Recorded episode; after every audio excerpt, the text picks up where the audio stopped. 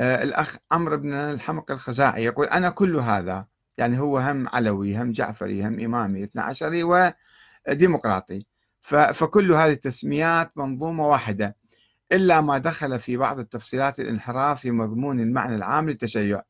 يا أخي الفكر الديمقراطي والنظام الديمقراطي ولاية الفقيه تناقض 100% المذهب الإمامي الاثني عشري مذهب الإمام الاثني عشر لو درسته حقيقة لعرفت أنه يقول بأن الإمام يعني الرئيس يجب أن يكون معصوم معين من قبل الله مثل النبي.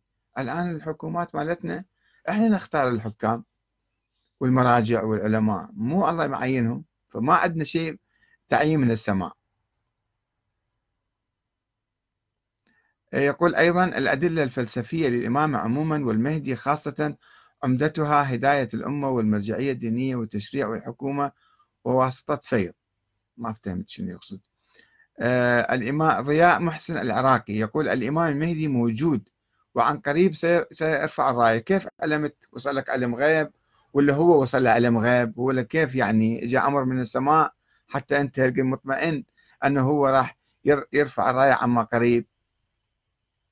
آه إبراهيم هاشم العراقي يقول ليس التطور في الفكر الشيعي بل وانحدار الأمة هو انحدار الأمة الوحيدة التي تؤمن بتسلط الفقيه في الأمور السياسية. هم الشيعة وبالتالي يخضع ويساوم ويداهن ما دفع الكثير للتخلي حتى عن العقائد يعني شوفوا النظرية لا أنا بالعكس أعتقد ولاية الفقيه خطوة نحو الأمام. يعني عندما تختار أنت وتكون مخير بين أن تختار حاكما ظالما فاسقا فاجرا أو تختار شخصا فقيها عالما عادلا متقيا ورعا. طبعا تختار هذا. شيء عقلي يعني ما في نصوص بالموضوع. آه علي عطاوي الجبوري يقول صار أكثر من ألف سنة وإحنا لم لم نوصل أو لم نصل إلى حل بوجود المهدي أو غير موجود. كل الديانات توحدت إلا إحنا. نبقى متعصبين. الله يساعدك يا رسول الله. كيف أقنعت الناس بوجود؟ لا يا أخي العزيز أولا نحن نسير في اتجاه وحدوي.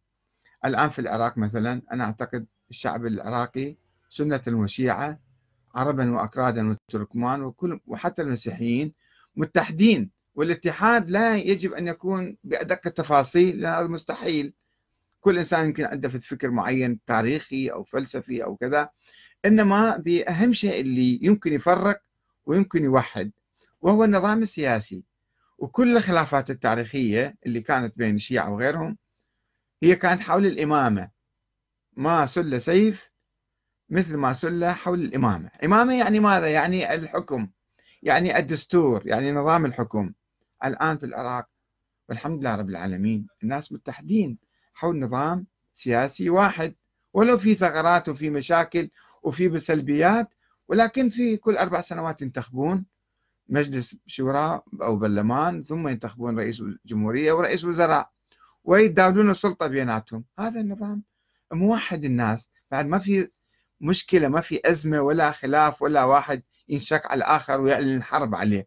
بينما إذا كان واحد مسيطر على السلطة بالقوة حزب من الأحزاب مثل حزب البعث مثلا لشفت الناس مثلا يخرجون عليه إما يقومون بانقلابات عسكرية أو بتمردات أو بتحالفات مع الأجانب. الأخ غرم الخثعمي يقول أستاذ أحمد لو تأتي بنصوص من أعلام الشيعة الذين يؤيدون ما تذهب إليه يكون أقوى في الحجة. يا أخي العزيز أنت شوف الآن. عندنا الآن نظامين يسمون شيعيين. نظام في إيران ولاية الفقيه والنظام عندنا في العراق اللي هو النظام الديمقراطي مؤيد من المرجعية وهذا التأييد موقف المرجعية من النظام الديمقراطي واضح وصريح ومعلن شيء سري يعني. وكذلك في إيران. في إيران نظام ولاية الفقيه. يعني الفقيه يجب أن يكون الرئيس الأعلى. وهذا من هو الفقيه؟ وشنو صفات الفقيه؟ وأي فقيه؟ في الطهارة والنجاسة أم في السياسة أم في الاقتصاد أم في كذا. المهم بالنتيجة النظام جمهوري دستوري ديمقراطي انتخابات فيه. فهذا النظام ديمقراطي. شنو أجيب لك دليل ونصوص من وين يعني؟ يعني بالحقيقة أنا أقول لك الآن بمختصر العبارة. أنه الشيعة كلمة شيعة اسم تاريخي قبل 1400 سنة. الآن الناس كلهم مسلمين وعندهم نظام ديمقراطي عايشين في ظله. فنقدر نطلق عليهم مسلمين ديمقراطيين. في مقابل مسلمين ديكتاتوريين. يؤمنون بالنظام الديكتاتوري أو مسلمين عسكريين. يؤمنون بالأنظمة العسكرية والملكية المطلقة والاستبداد. آه